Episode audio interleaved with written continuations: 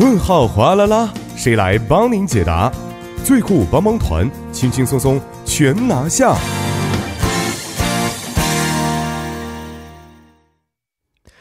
生活小贴士尽在帮您解答。首先欢迎我们的节目作家李京轩，京轩你好。大家好，主持人好。你好，首先来听一下今天我们解答的问题啊。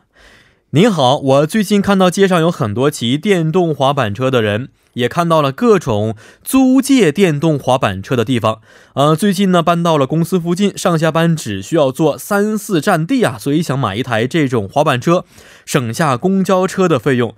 但是啊，因为这个担心安全问题，所以想问一下节目组，骑这种电动滑板车需要注意哪些问题呢？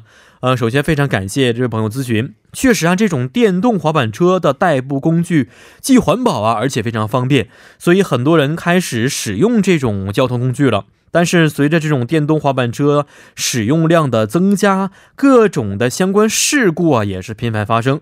嗯、呃，所以想问一下，有没有相关的一些统计数字呢？嗯，根据韩国政策简报，二零一五年电动滑板车事故共有十四起，而十六、十七年各增长为八十四起和一百九十七起。而去年则增长至两百三十三起，确实是呈激增的趋势的。嗯，那这些事故啊都是什么原因导致的呢？根据韩国消费者院，这些事故当中产品的不良和故障导致的事故是最多的，共有两百六十四起，其次是运行事故共有一百八十二起，其他还有产品过热导致的火灾等事故。嗯，哎，听起来很多事故啊都是因为产品的安全性不达标导致的，是吗？是的，因此大家要在购买这些电动滑板车的时候要考虑到众多因素。首先要注意滑板车上是否贴有 K C 标志，并要确认这个 K C 认证号码是否标在购买的网站、产品或者是包装上等等。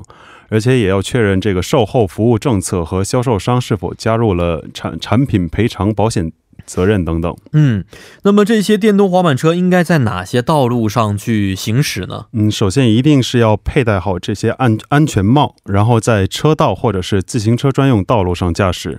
而如果这个滑板车最大时速为二十五公里以下的话，是只能在自行车专用道行驶的，需要大家注意。嗯嗯、呃，而且就是这些电动滑板车和自行车一样啊，我们都知道是不能够酒后驾驶的啊，所以请大家一定要注意。是的，而除此之外，骑滑板车的时候要注意路上的坑坑洼洼，因为这些滑板车轮胎非常小，很容易就被卡住。而下雨天也最好不要使用，因为路面湿滑，而且毕竟这也是一个电动产品。然后一定要定期检查轮胎的气压。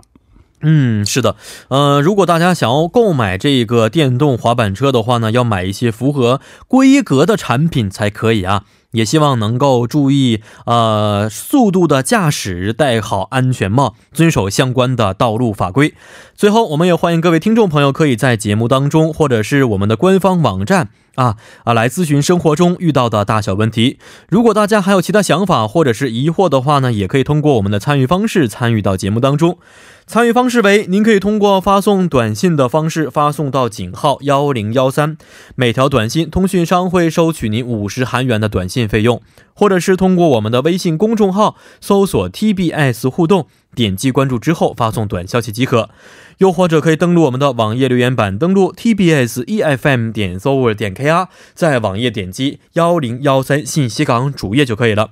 同时再为大家说一下我们节目的收听方式，您可以通过调频 F M 一零一点三 或者是网站 T B S E F M 点 s o u r 点 K R 中的 E F M 首页，以及可以在 YouTube 内搜索 T B S E F M 收听节目。错过直播的朋友们也可以通过网站收听节目回放，还可以通过 三 w 点 popbong 点 com 或者是 popbong 的应用程序搜索一零一三信息港或者是一零一三新信行来收听也是可以的。